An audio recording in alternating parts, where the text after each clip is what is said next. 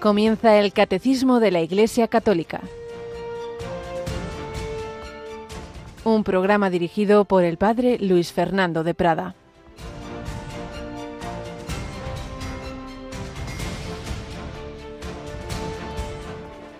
Jesús, acercándose al ataúd, lo tocó y dijo, Muchacho, a ti te lo digo, levántate. El muerto se incorporó y empezó a hablar y se lo entregó a su madre. Alabado sean Jesús, María y José, muy buenos días en este martes 19 de septiembre de 2023. Va pasando la vida, van pasando los meses, los días, los años.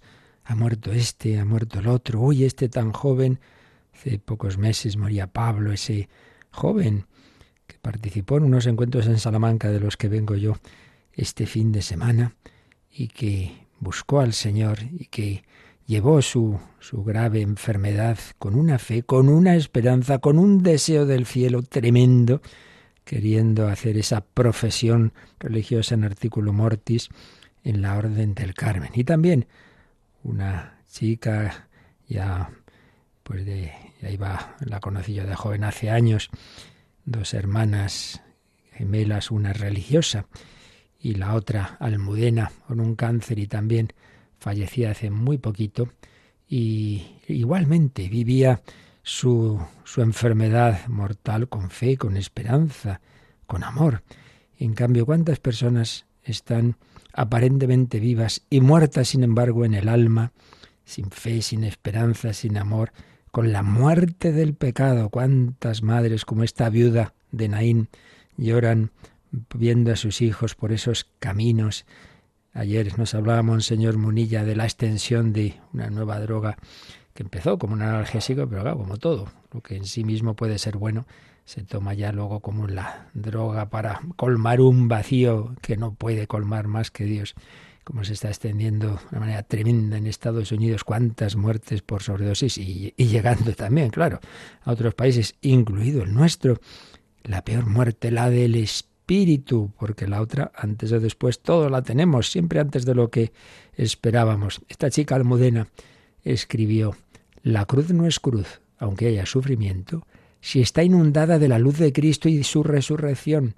Con esta conciencia caminé mis últimos pasos por esta vida, con esperanza, confianza y abandono ha dejado como este testamento. En medio del sufrimiento sabía que al final me esperaba la vida, y pone la vida con mayúsculas. Me esperaba la vida, la vida eterna.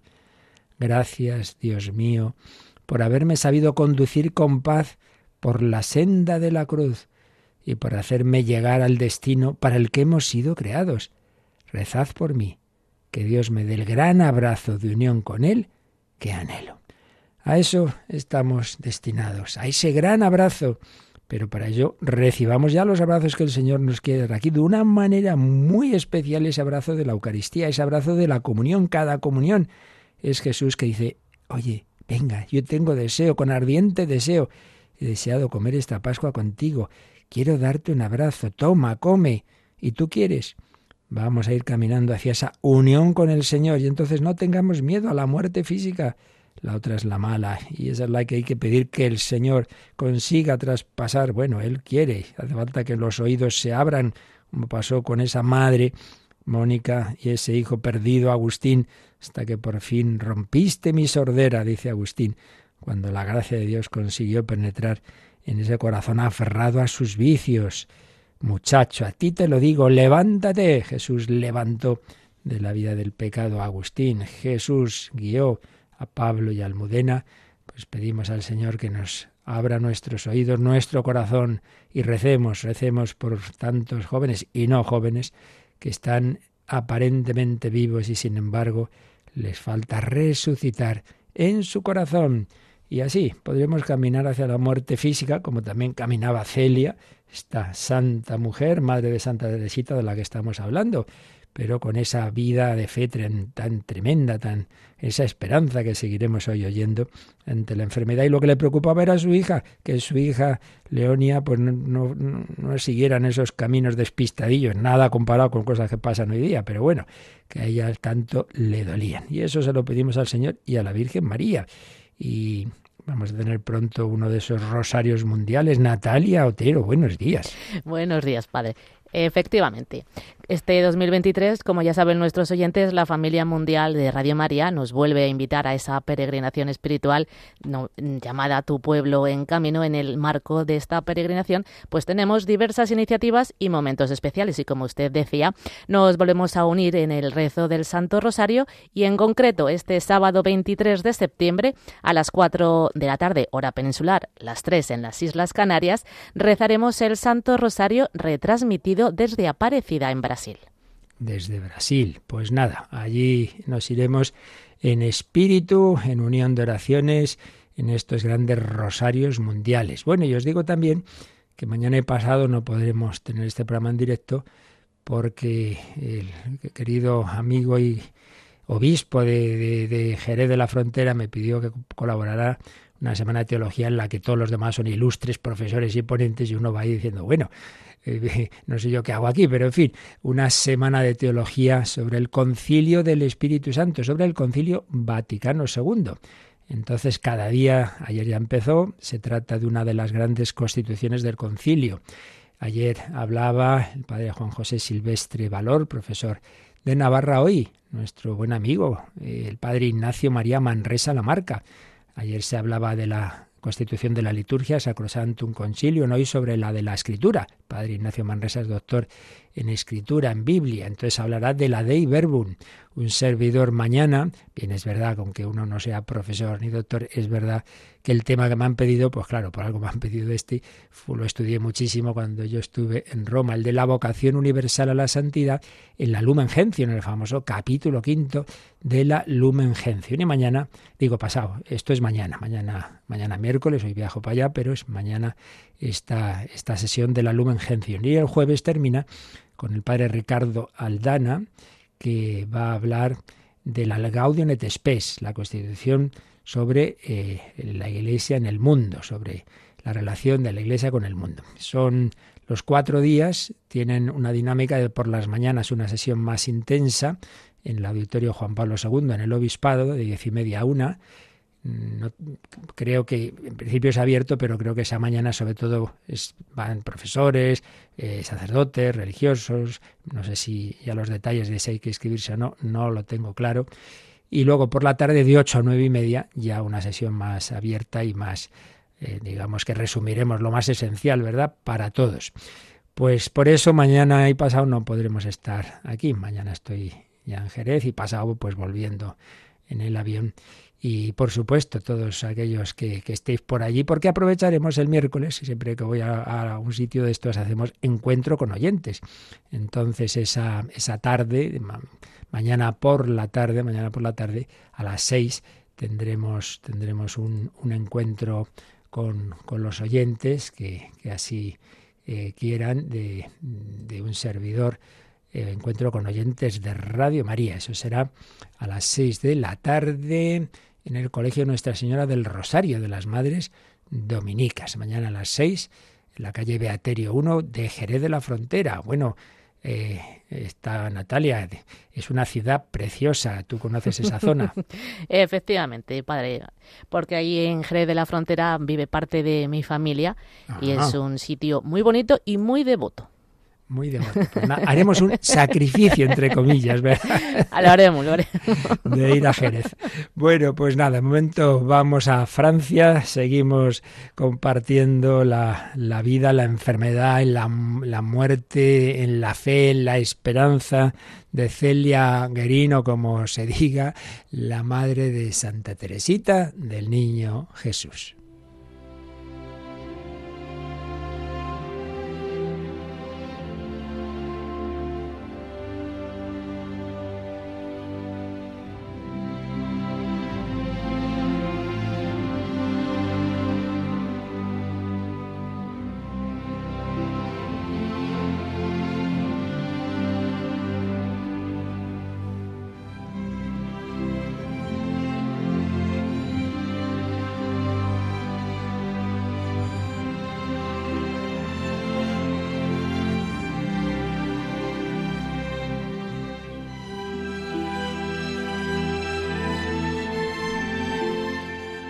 Historia de una familia, una escuela de santidad.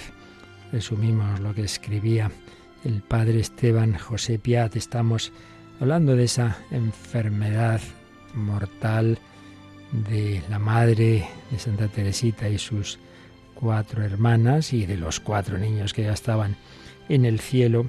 Y recordamos cómo fue a despedirse de su hermana Salesa, que moría en ese convento de Mans y a la que encomendó lo que más le preocupaba, a Celia, que era que una de sus hijas, la de en medio, Leonia, pues era muy díscola y muy desobediente y tenía buen corazón, pero algo pasaba y no acababan de saber qué pasaba. Entonces se lo encomendó a su hermana, cuando vayas al cielo tienes que arreglarme esto, habla con la Virgen María, habla con Santa Margarita María, que le curó a la niña de pequeña, pero no la curó en lo espiritual, que es lo que más me preocupa. Y es que algo extraño ocurría, algo extraño ocurría con esta chica, cariñosa e indisciplinada. Resulta que obedecía ciegamente a una criada que tenían en casa. Y en cambio se enfadaba sistemáticamente ante los mandatos de su madre. Claro, ¿pero qué es esto? ¿Qué pasa aquí? Pues nada más morir Sor María Dositea, es decir, la hermana de la madre, no habían pasado veinte días de su muerte cuando se esclareció el misterio. Una de las hermanas estuvo como fijándose y vigilando más de cerca las relaciones entre la niña y la criada y entonces descubrió que esta chica, esta mujer, Luisa, que por lo demás era una mujer pues buena, trabajadora y, y se la quería, porque allí no se trataba a nadie ahí como, como de mala manera, eran como de la familia, exactamente igual, pero se aprovechó de eso para dominar a esa niña, eh, atemorizándola. Pensaba que el camino era tenerla así, muerta de miedo, que la obedeciera de cualquier manera, y consciente o inconscientemente iba minando la autoridad de sus padres. A quien tenía que obedecer sin réplica era a Luisa con pena de un castigo que ya se acordaría. Madre mía, claro, la pobre niña, pues muerta de miedo, le hacía caso a ella y en cambio todo eso lo pagaba luego con sus padres.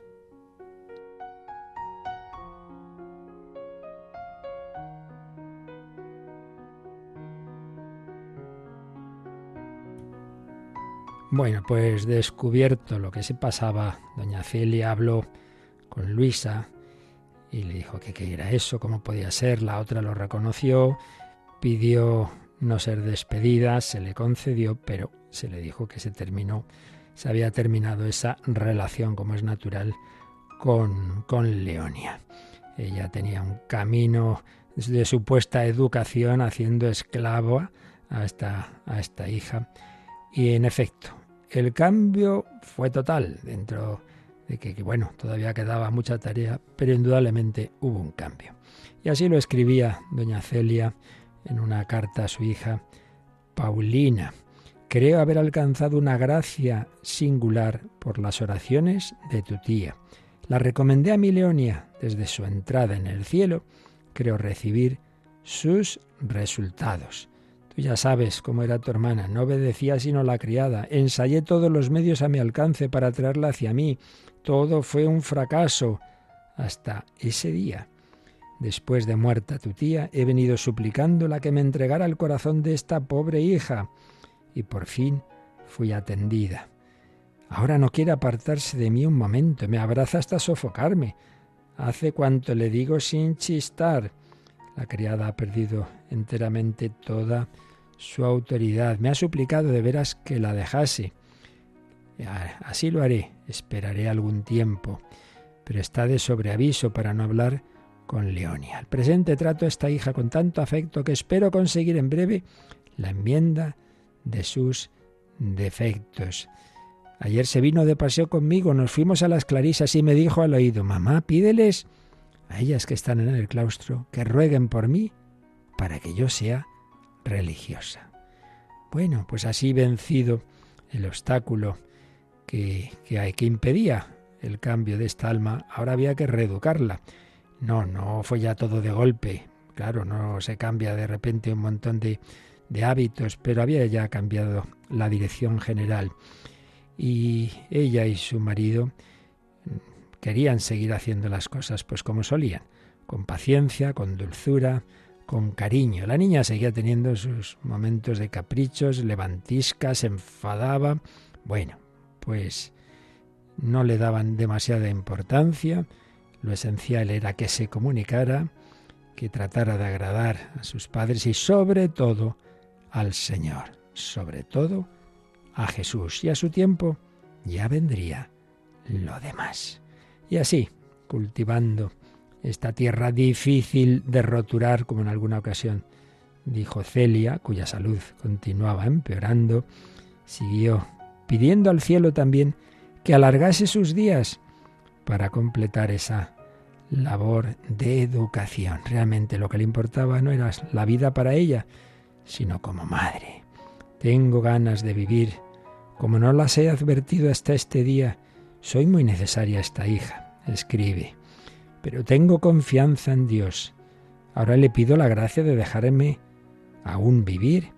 Deseo ciertamente que no me cure el mal, ni me prive de morir, pero sí que me conceda el tiempo preciso para que Leonia no tenga necesidad de mí.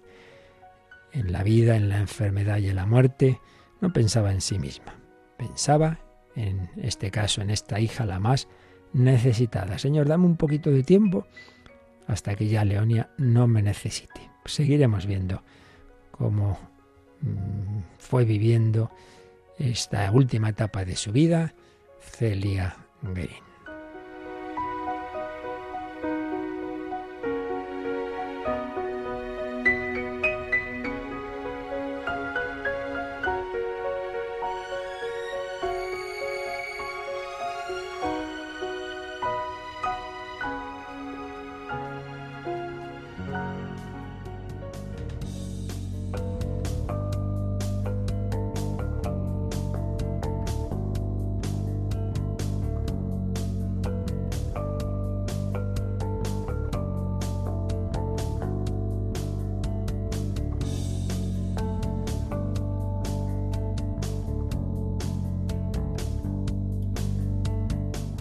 Y obviamente todo esto se podía vivir con esa fe porque esa fe era alimentada por el Señor y sabemos que Dios se comunica de muchos modos, pero los modos principales son los sacramentos y de una manera muy particular el sacramento que incluso podemos recibir todos los días, el de la Eucaristía. Y de ello estamos hablando y concretamente estamos ya en esa dimensión del final del sacrificio eucarístico, que es la comunión. Después de haber estado explicando en qué consiste, estamos ya con los frutos, los frutos de la comunión. Veíamos en el 1391 que la comunión acrecienta nuestra unión con Cristo, la unión íntima con el Señor. Nos quiere abrazar a cada uno en particular. La comunión que recibes tú es distinta a la que recibe el otro. Es el mismo Jesús, pero es un encuentro el tuyo, el de Jesús contigo. Porque Dios no nos ama en serie, sino en particular, a cada uno como si los demás no existieran y al otro como si los demás no existieran. Nos ama a todos y nos ama como miembros de una familia. Siempre hay que unir las dos dimensiones. Por eso recibimos la comunión en una celebración de la iglesia, no en una cosa privada. Siempre es algo de la Iglesia universal. Sí, sí, pero la comunión que recibo yo es la mía, es el abrazo que me da Jesús a mí.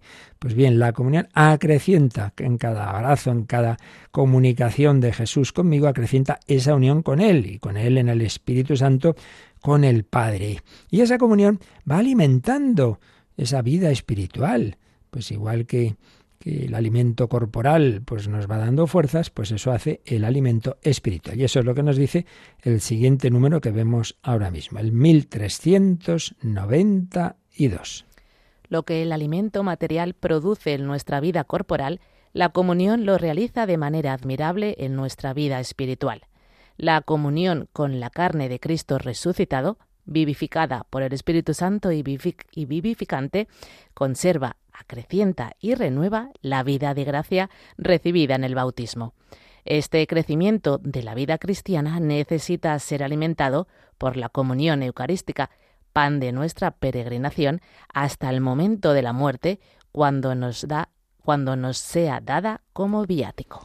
Pues está muy claro y es muy bello y ya más o menos esto lo habíamos dicho cuando empezábamos a hablar en general de los sacramentos, como los sacramentos em, van realizando en nosotros eh, algo equivalente a lo que ocurre en la vida humana. Hay un inicio de la vida humana, hay un crecimiento de la misma, hay un alimento que necesitamos para ir creciendo, para irnos desarrollando, hay una sanación y curación de las heridas que siempre hay, se va llegando a etapas ya de madurez, ahí se, el Señor puede llamar a un camino matrimonial, a un camino sacerdotal, ahí hay otros sacramentos, hay esas otras heridas ya pueden ser más serias de enfermedades graves, tenemos ese otro sacramento de la unción y llega ya el momento final, pues la misma unción de los enfermos y la comunión, como aquí se nos ha dicho a modo de viático. Sí, los sacramentos van acompañando el inicio, crecimiento, maduración, sanación, robustecimiento de, la es, de lo que es la vida espiritual, lo que aquí llama la vida de gracia, es decir, la vida divina en mí, porque recordémoslo, una y otra vez. No estamos llamados solo a ser buenas personas, a una vida humana sensata, eh, virtuosa, sino una vida divina. Ver las cosas no solo con la razón, sino con los ojos de Dios, es decir, con la fe. Desear no solo los bienes temporales de aquí, sino todo en orden al bien eterno, al cielo, la esperanza y amar con ese amor de Dios universal, gratuito, misericordioso, incondicional, la vida divina. Esa vida divina empieza con los sacramentos de la iniciación, por eso nos sugiere el catecismo que repasemos lo que vimos al principio precisamente de toda esta sección que nos habla de los siete sacramentos de la Iglesia. Veíamos en el número 1212, ese número 1212, que recuerdo cuando aprendíamos historia hay una fecha importante en la Reconquista, la batalla de las Navas de Tolosa. Pues el 12-12, el catecismo que nos dice, Natalia. Mediante los sacramentos de la iniciación cristiana, el bautismo, la confirmación y la Eucaristía, se, se ponen los fundamentos de toda vida cristiana. La participación en la naturaleza divina, que los hombres reciben como don mediante la gracia de Cristo, tiene cierta analogía con el origen, el crecimiento y el sustento de la vida natural. En efecto, los fieles renacidos en el bautismo se fortalecen con el sacramento de la confirmación y finalmente son alimentados en la Eucaristía con el manjar de la vida eterna y así, por medio de estos sacramentos de la iniciación cristiana, reciben cada vez con más abundancia los tesoros de la vida divina y avanzan hacia la perfección de la caridad. Todo este último párrafo que nos ha leído Natalia está tomado de una constitución apostólica, Divine Consortium Nature, que escribió el Papa Pablo VI, San Pablo VI, que fue instituyendo, aprobando los rituales y las introducciones teológicas a los rituales de los sacramentos tras la reforma de, de las celebraciones de todos ellos, tras la reforma litúrgica de posterior al Concilio Vaticano II. Entonces se nos decía lo que acabamos de señalar, como hay una analogía entre la vida espiritual, la vida de gracia, la vida sobrenatural y la vida natural, la vida humana. Analogía con el origen, crecimiento y sustento. Ahí están los sacramentos de iniciación. El primero, ¿cómo empieza la vida sobrenatural? El bautismo. ¿Cómo va fortaleciéndose? Digamos algo así como el niño va avanzando y, y, llega la adolescencia, pues con la confirmación. Pero ¿cómo se alimenta el día a día? Hay que comer todos los días, pues con la Eucaristía, sacramentos de la iniciación, bautismo, confirmación, Eucaristía, con la gran diferencia entre los dos primeros y la Eucaristía, que bautismo y confirmación son solo una vez, son solo de ese inicio, el inicio total del bautismo y un poco después, aunque también se puede dar unido, como se hace en Oriente ya lo explicamos en su día, la confirmación y en cambio la Eucaristía es un sacramento que una vez que ya se ha recibido por primera vez, se puede seguir recibiendo y ojalá todos los días, o al menos sobre todo los domingos, ¿verdad? Entonces, eh, pero no solo entonces, sino que es sacramento de iniciación, pero también, también el ideal es que sea también eh, sacramento del final, como nos ha dicho, volvemos a nuestro número, el 1392, también esa última comunión que llamamos el viático, es decir, esas viandas que uno se lleva para su último viaje, para su última peregrinación. Entonces releemos lo que nos ha dicho el 1392. Lo que el alimento material produce en nuestra vida corporal, la comunión lo realiza en nuestra vida espiritual. Comunión con, no lo olvidemos, la carne de Cristo resucitado. Lo dijimos y lo volvemos a decir. No recibo una cosa, no recibo el cuerpo de un muerto, que es lo que entendieron los judíos que oyeron el discurso del pan eucarístico del capítulo 6 de San Juan. Pero ¿qué está diciendo este? ¿Cómo nos va a dar a comer su carne, su sangre? Como si fuera eh, algo de tipo antropofagia. No, no, no, no. Recibimos a un resucitado que está vivo, claro, en un estado glorioso. Un cuerpo que, que, que siendo cuerpo humano, y incluso ha querido el Señor que quedaran las llagas de la pasión como recuerdo eterno de su amor crucificado, pero, claro, es un cuerpo que ya no está sometido a las leyes de este mundo, a las leyes de la materia, y por tanto es un cuerpo glorioso. Dice que es la carne de Cristo resucitado, vivificada por el Espíritu Santo y vivificante, una expresión tomada de otro documento del Vaticano II, de la Presbyterorum Ordinis, vivificada por el Espíritu Santo. Claro, el Espíritu Santo, que esa humanidad de Jesús tenía desde su concepción en el seno de María, pero se le fue comunicando cada vez más. Por eso se habla de nuevas efusiones del Espíritu Santo, una de ellas muy especial en el bautismo del Jordán, cuando Jesús va a empezar ya su vida pública, pues otra efusión del Espíritu Santo. Y ya la definitiva, claro, en la resurrección, de manera que ese cuerpo está ya, como dice San Ignacio de Loyola en sus ejercicios, si en la pasión se esconde la divinidad, no parece Dios, luego en la resurrección es al revés, la divinidad se manifiesta de una manera tan asombrosa, pues nada más verle, nada más eh, se manifiesta a Jesús, a Santo Tomás el apóstol, claro, este que hay de rodillas, Señor mío, Dios mío, porque ahora ya no hay ninguna duda. Esa divinidad, pues eso es el Espíritu Santo que le sale por los ojos, digámoslo así, a Jesús. Pues cuando nosotros comulgamos, ese Espíritu Santo que, que, está en esa humanidad de Cristo se nos comunica también, claro. El abrazo que nos da Cristo, pues, y el beso que nos da es esa, esa unión entre el Padre y el Hijo, que es el Espíritu Santo, pues también se nos da a nosotros.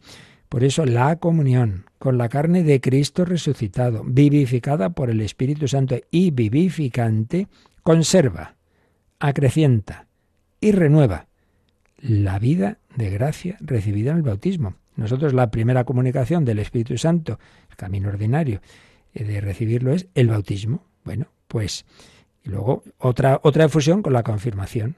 ¿Veis? Bueno, pues la comunión conserva esa que hemos recibido, te ayuda a no perder esa unión con Dios. La acrecienta, porque esto no es sí o no, sino que es progresivo cada vez más, y renueva esa vida de gracia que recibimos en el bautismo. Hay que seguir creciendo, no podemos plantarnos llamados a la santidad. No, yo me quedo en el 5, hombre, no, estamos todos llamados al 10. Luego el 10 en cada caso es distinto, porque los caminos de santidad son muchísimos. Pero, pero, pero nadie puede plantarse crecimiento de la vida cristiana que necesita ser alimentado por la comunión eucarística. Por eso decíamos que una cosa es el mínimo, mínimo, mínimo, mínimo, que, que la Iglesia recuerda, digamos, pero que, que, ya da casi vergüenza decirlo. Por lo menos comulgar una vez al año, hombre, más mínimo no puede ser. Pero una cosa es eso y otra cosa es el ideal, que es esa comunión frecuente, a ser posible hasta diaria, alimentado por la comunión eucarística, pan de nuestra peregrinación. Hombre, entonces uno va creciendo y ojalá, ojalá, pues también uno pueda recibirlo y al final, ¿no? Como viático, esa comunión que, como digo, como dice este número, nos comunica el Espíritu Santo. Y a este respecto, Siempre lo estamos haciendo cuando hay algún tema que toca el catecismo del que había hablado la última gran encíclica eucarística de los papas, que fue la Eclesia de Eucaristía. Luego hay una exhortación apostólica de Benedicto XVI, pero así con nivel de encíclica, la última es de San Juan Pablo II, la última que escribió, Eclesia de Eucaristía. Y en el número 17 habla también de esta comunicación del Espíritu Santo. Dice, por la comunión de su cuerpo y de su sangre, Cristo nos comunica también su espíritu. Escribe San Efrén, llamó al pan su cuerpo viviente, lo llenó de sí mismo y de su espíritu. ¿Y quién lo come con fe? Come fuego y espíritu, con mayúscula, fuego y espíritu. Tomad, comed todos de él y coméis con él el Espíritu Santo. En efecto, es verdaderamente mi cuerpo y el que lo come vivirá eternamente. Una milía de San Efrén, qué impresionante. Como ese pan ya no es el pan, ya es el cuerpo de Cristo que está lleno del Espíritu Santo, quien lo come, come también fuego y espíritu. Recibe el Espíritu Santo. Y seguía diciendo Juan Pablo II. La Iglesia pide este don divino, raíz de todos los otros dones. Claro, el Espíritu Santo es el don por excelencia, raíz de los demás dones. La Iglesia pide este don divino en la epíclesis eucarística. Se lee, por ejemplo, en la Divina Liturgia de San Juan Crisóstomo. Juan Crisóstomo escribió pues, unos textos para la celebración de la liturgia de la Eucaristía. Y, y, decía esto, te invocamos, te rogamos y te suplicamos, una invocación que se le hacía a Dios haciendo la, esta epíclesis que llamamos. Manda tu Santo Espíritu sobre todos nosotros y sobre estos dones, para que sean purificación del alma, remisión de los pecados y comunicación del Espíritu Santo para cuantos participan de ellos. Os recuerdo que hablábamos de dos epíclesis, la epíclesis sobre el pan y el vino, para que se conviertan en el cuerpo y la sangre de Cristo, y la epíclesis sobre nosotros, para que también nosotros nos convirtamos en imagen de Cristo, y eso solo puede hacerlo el Espíritu Santo. Te invocamos, te rogamos, te suplicamos al Padre, se le pide, manda tu Santo Espíritu sobre todos nosotros y sobre estos dones, sobre todos nosotros para que esos dones del Espíritu Santo sean purificación del alma, siempre quedan restos del pecado. Entonces pedimos cada vez ser más purificados, remisión de los pecados y comunicación del Espíritu Santo. Y ya yendo a, la liturgia actual, seguía diciendo Juan Pablo II, en el misal romano, el celebrante implora que, fortalecidos con el cuerpo y la sangre de tu Hijo y llenos de su Espíritu Santo, formemos en Cristo un solo cuerpo y un solo espíritu. Esto nos suena, ¿verdad? Es de la plegaria eucarística tercera.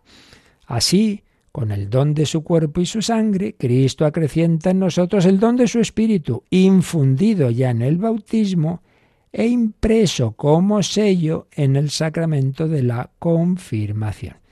Claro, lo que hemos dicho antes, primera infusión fue, fue en el bautismo, primera infusión del Espíritu Santo y luego como un sello especial del Espíritu en la confirmación, otra nueva efusión. Bueno, pues cada vez que comulgamos, otro empujoncito, más que entra en nosotros el Espíritu Santo. Falta nos hace. Bueno, pues vamos a pedir con los niños que, que, tienen esa fe que, que ojalá tuviéramos los mayores. Voy a, a ver a Jesús, voy a recibir a Jesús, quiero estar con Jesús pues le pedimos a Jesús, sí, sí, Jesús, yo también quiero estar contigo, dame ese abrazo, Jesús, quiero comulgar, quiero comulgar.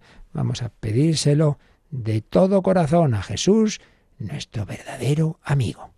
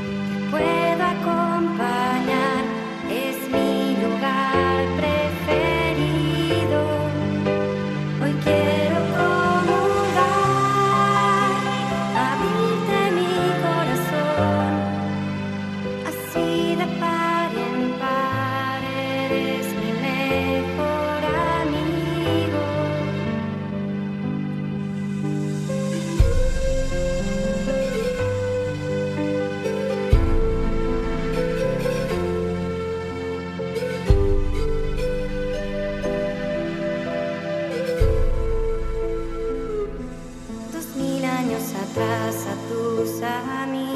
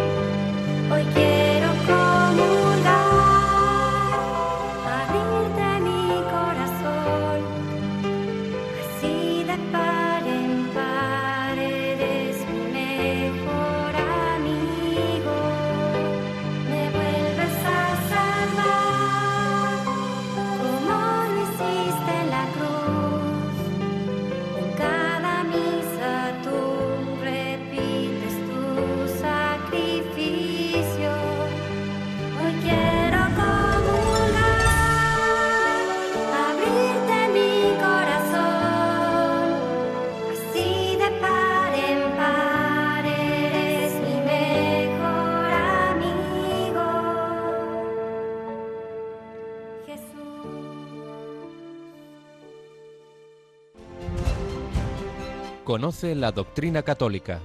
Escucha el catecismo de 8 a 9 de la mañana, de 7 a 8 en Canarias. Y los sábados a la misma hora profundizamos en los temas tratados en el programa En torno al catecismo. Primera comunión, comunión diaria, comunión que nos va sustentando y última comunión. Decía este final de este número 1392 que este alimento, pan de nuestra peregrinación, pues llega hasta ese momento de la muerte cuando nos sea dada como viático, como pues esos bocadillitos que nos llevamos para la excursión, para ese último viaje de la mano del buen pastor. Entonces nos sugiere el catecismo que veamos lo que nos dirá más adelante cuando dentro del, del sacramento de la unción de los enfermos también haga alusión a este último sacramento del viático, es decir, esa última comunión, cuando se nos da como viático, nos sugiere que leamos el número que ya veremos si Dios quiere en su día, que es el 1524, a ver qué nos dice. A los que van a dejar esta vida, la Iglesia ofrece, además de la unción de los enfermos, la Eucaristía como viático recibida en este momento del paso hacia el Padre, la comunión del cuerpo y la sangre de Cristo tiene una significación y una importancia particulares. Es semilla de vida eterna y poder de resurrección, según las palabras del Señor. El que come mi carne y bebe mi sangre, tiene vida eterna, y yo le resucitaré el último día. Puesto que es sacramento de Cristo muerto y resucitado, la Eucaristía es aquí sacramento del paso de la muerte a la vida, de este mundo al Padre. Si siempre recibimos a ese resucitado que va haciendo que cada vez muera más en nosotros lo negativo, el pecado, y viva más la vida divina, pues claro, ya en ese momento final, pues más que nunca, ¿no? Ya es el sacramento del paso de la muerte a la vida. Es impresionante, o sea, yo recibo a Cristo resucitado, lo acabo de recibir y X tiempo después esa alma se va con Cristo resucitado. En la gracia de Cristo resucitado que, que ha recibido hace poco, también corporalmente en el cuerpo que queda aquí en la espera de la resurrección, pero el alma va en brazos de Jesús resucitado al que ha recibido. Ciertamente esto era más fácil en otros tiempos. Ahora se suele morir en, en hospitales ya pues con tiempo en el que uno está que no puede comulgar, se ha prolongado la vida. Bueno, eso pues la providencia eh, sabrá. Y que si uno, pues, o el ideal, evidentemente, por eso cuanto antes, no hay que esperar, hay cuanto antes, pues, pues recibir, por supuesto, la unción, que eso por eso la Iglesia también cambió el nombre, no, no digamos extrema unción, porque parece que solo se recibe si uno está ya a punto de morirse. No, no, no, no. Anda que no habremos dado unciones a personas mayores o con alguna enfermedad o antes de una operación que han vivido años y precisamente que han notado también la ayuda de ese sacramento. Pero es verdad que, que, que hombre, también llega ese momento de recibirlo al final. Y, y, si puede ser con la comunión, estupendo. Que no puede ser, bueno, precisamente la misma Santa Teresita estaba tan malita que los últimos días de su vida ya no podía tragar, no podía comulgar. Le dijeron que ya era muy arriesgado y dijo, todo es gracia. Es decir, mira, sí, es una gracia el poder recibir la comunión, pero si Jesús así lo permite, pues también, también será camino de santidad. Por eso siempre los sacramentos hay que intentar hacer todo de nuestra parte, pero tampoco si uno sin culpa no lo recibe, bueno, Dios tiene otros caminos. Y vamos a por lo menos dejar ya un poco iniciado el comentario del número siguiente, porque si hemos dicho que la Eucaristía pues va realizando esa labor de cada vez unirme más a Cristo, pero también cada vez, obviamente, separarme más de lo que me separa de Cristo, pues ahora nos va a hablar un par de números, o tres incluso, de ese, ese aspecto de cómo la Eucaristía nos va separando del pecado. Veamos este primer número sobre este tema que es el 1393. La comunión nos separa del pecado. El cuerpo de Cristo que recibimos en la comunión es entregado por nosotros y la sangre que bebemos es derramada por muchos para el perdón de los pecados. Por eso la Eucaristía no puede unirnos a Cristo sin purificarnos al mismo tiempo de los pecados cometidos y preservarnos de futuros pecados. Y confirma esto el catecismo con un texto de San Ambrosio, precisamente aquel obispo de Milán que bautizó y recibió a San Agustín en la iglesia. Cada vez que lo recibimos, anunciamos la muerte del Señor. Si anunciamos la muerte del Señor, anunciamos también el perdón de los pecados. Si cada vez que su sangre es derramada lo es para el perdón de los pecados, debo recibirle siempre para que siempre me perdone los pecados. Yo que peco siempre, debo tener siempre un remedio. Bueno, pues aquí vemos esto es digamos, correlativo. O estoy con Cristo o estoy contra Cristo, no hay intermedio. Ya lo sabemos, quien no está conmigo está contra mí, porque o estamos bajo la gracia de Cristo en el Espíritu Santo o estamos bajo el influjo del maligno. Esto es así. Eso no quiere decir una posesión física, eso ya es una cosa muy, muy extraordinaria, muy especial. Pero sí que el alma, pues de una manera o de otra, queda bajo ese influjo. Bueno, pues según yo me acerco a Cristo, me separo de ese influjo, pero siempre nos queda. Y luego nuestras propias tendencias, heridas, heridas por el pecado original y nuestra historia de pecado y el ambiente que nos rodea, el mundo, todo eso, claro. Una cosa es que sí, yo soy cristiano y, yo voy a misa y yo comulgo y tal, sí, sí, pero uff, anda que no queda parte de mí todavía pagana. Mucho, mucho, mucho. La conversión no es cosa de un día, es toda la vida. Por eso, toda la vida hay que ir avanzando en ser cada vez más de Cristo. Mi mente, mi corazón, mi pensamiento, mis sentimientos, mi subconsciente, mis actitudes, mis acciones, todo. ¡Puh! Tarea tenemos. ¿Nos supera las fuerzas? Sí, claro. Claro, por eso necesitamos la gracia de Dios, por eso necesitamos los sacramentos. Y los grandes sacramentos que se reciben una vez y los sacramentos que se pueden recibir muy frecuentemente la comunión incluso diariamente y la confesión, pues muy frecuentemente. Bueno, pues la Eucaristía nos separa del pecado. Y esto ya lo dijimos en su día, ya lo explicamos, que hay que eh, explicar. Por un lado, la Eucaristía como tal, la celebración de la misa, dado que hace presente el sacrificio redentor de Cristo ofrecido por el perdón de los pecados, toda misa tiene ese valor de, expiación del pecado. Y por eso decíamos que incluso aquel que está en una situación de pecado grave, que no puede comulgar, pero que vaya a misa, porque precisamente ahí va a recibir fuerza, gracia de Cristo, que le va a ayudar a ir saliendo de esa situación. Entonces, en ese sentido, la Eucaristía para todos nos va separando de los pecados en general. Y por supuesto, pues lo ofrecemos por la reparación y por la conversión de todos los hombres del mundo separados de Cristo. Pero luego además, incluso el que comulga, aunque esté, claro, en gracia, pues si no, no debería comulgar, aunque no tenga un pecado grave, pero siempre tenemos cosas más veniales, pecados veniales que decimos, y restos y consecuencias. Y claro, una cosa es que yo me he arrepentido de un pecado, uno ha sido, ha estado con tal vicio, ha estado bebiendo muchísimo, se arrepiente, sí, sí, sí pero ah, ahí tiene la, la, querencia. En cuanto se descuida, se le va un poquito tal, y así con todo.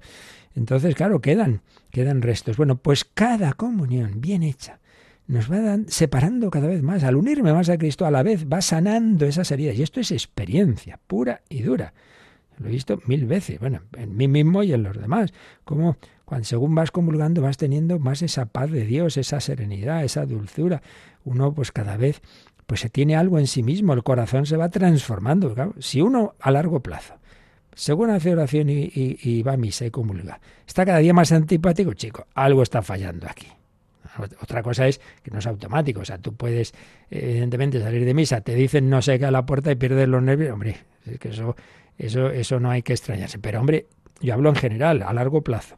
Si una persona, eh, según se está acercando a, los sacramentos, no, no se va notando como una, una subida, una mejora del tono general, algo está fallando. Bueno, pues eso en todo, uno va notando. Oye, cada vez tiene menos fuerza en mí las tentaciones, cada vez pues voy, estando más centrado en mi corazón, porque a fin de cuentas no lo olvidemos. El problema del pecado es que si no somos felices con Cristo y en Cristo, pues algo tenemos que buscarnos. Porque el hombre está hecho para la felicidad y la alegría. Entonces, si yo no soy feliz con el Señor, pues me tengo que buscar la vida, de alguna manera, y por eso caemos tantas veces en tantos pecados.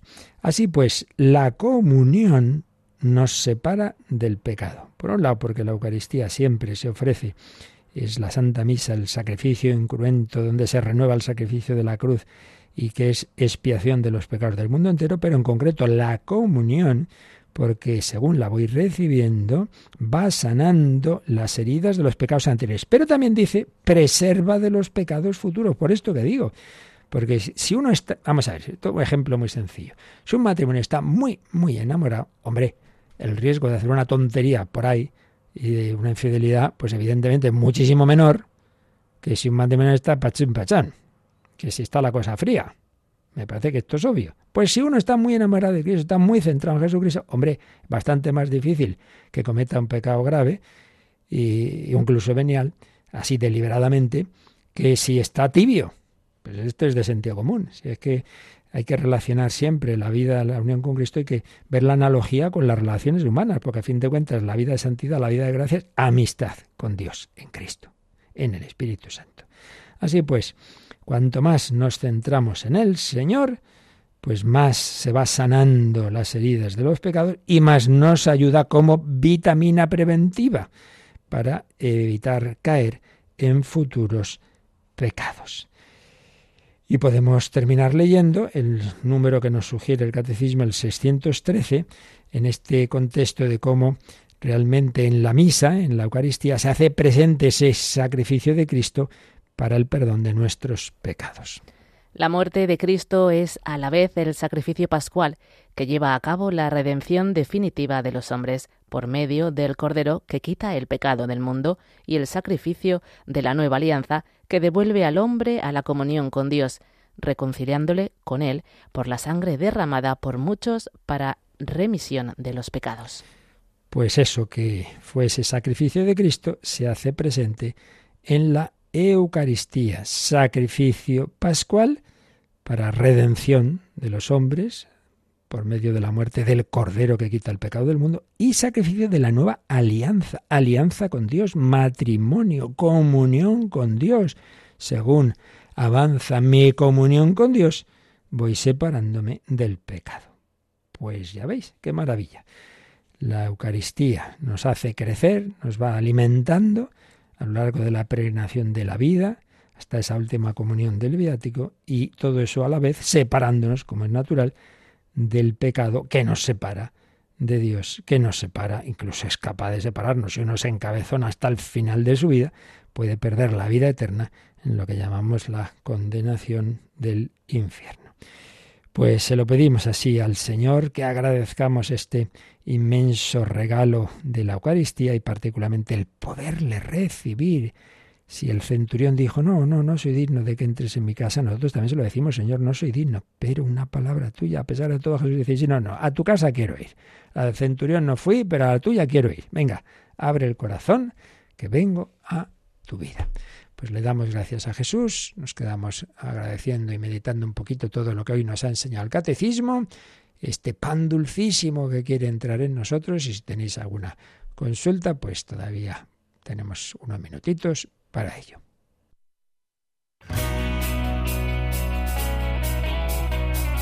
Participa en el programa con tus preguntas y dudas. Llama al 91005 9419. 91005 9419. Puedes escribir un mail a catecismo o escribirnos un mensaje al teléfono de WhatsApp 668 594 383 668 594 383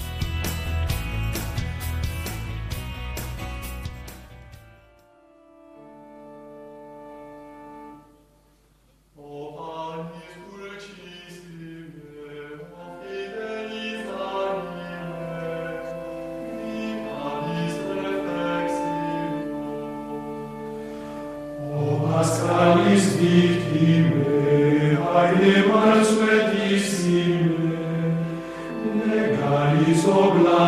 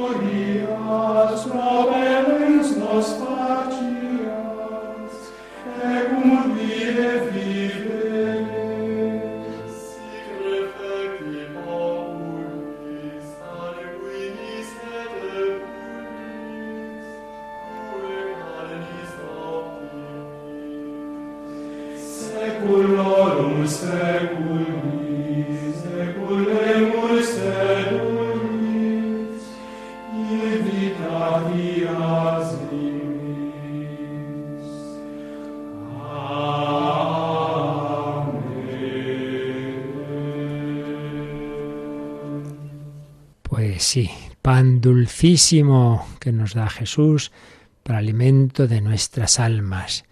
Y ojalá podamos recibirlo toda la vida hasta el final en esa última comunión que decíamos del viático y releeré lo que leíamos al principio de esta chica almudena que acaba de morir, pero antes Natalia vamos a recordar porque nos han escrito preguntando algunas dudas las convocatorias de estos próximos días. Por un lado, Mañana un servidor, no tenemos, mañana he pasado catecismo porque estoy en, Jerez, tendremos un encuentro con oyentes mañana a las seis de la tarde, ahí en, Jerez, concretamente en el Colegio Nuestra Señora del Rosario de las Madres Dominicas, en la calle Beaterio 1, mañana a las seis. Y por la mañana y por la tarde participo en una semana de teología, hablando de la vocación universal a la santidad en, el, en la Lumen Gentium, en el Vaticano II. Eso será por la, por la mañana de, de diez y media a una y por la tarde de, de 8 a nueve y media en el, en el obispado.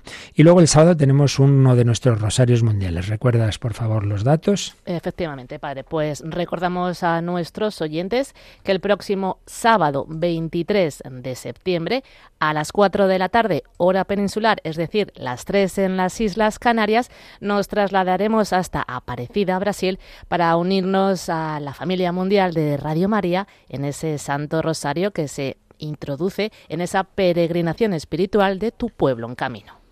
Pues con María hacia el cielo y como os decía, eh, vamos a, releer este, esto que escribió una chica que conocía yo de encuentros de jóvenes, pues poquito antes de morir.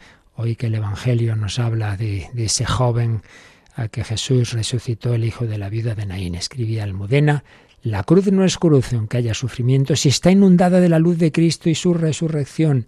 Con esta conciencia caminé mis últimos pasos por esta vida con esperanza, confianza y abandono. En medio del sufrimiento sabía que al final me esperaba la vida, la vida eterna. Gracias, Dios mío, por haberme sabido conducir con paz por la senda de la cruz y por hacerme llegar al destino para el que hemos sido creados. Rezad por mí, que Dios me dé el gran abrazo de unión con Él que anhelo. Pues que recibamos ya aquí el abrazo de Cristo, ahora en la bendición. Y ojalá en la comunión cada día. La bendición de Dios Todopoderoso, Padre, Hijo y Espíritu Santo, descienda sobre vosotros. Alabado sea Jesucristo.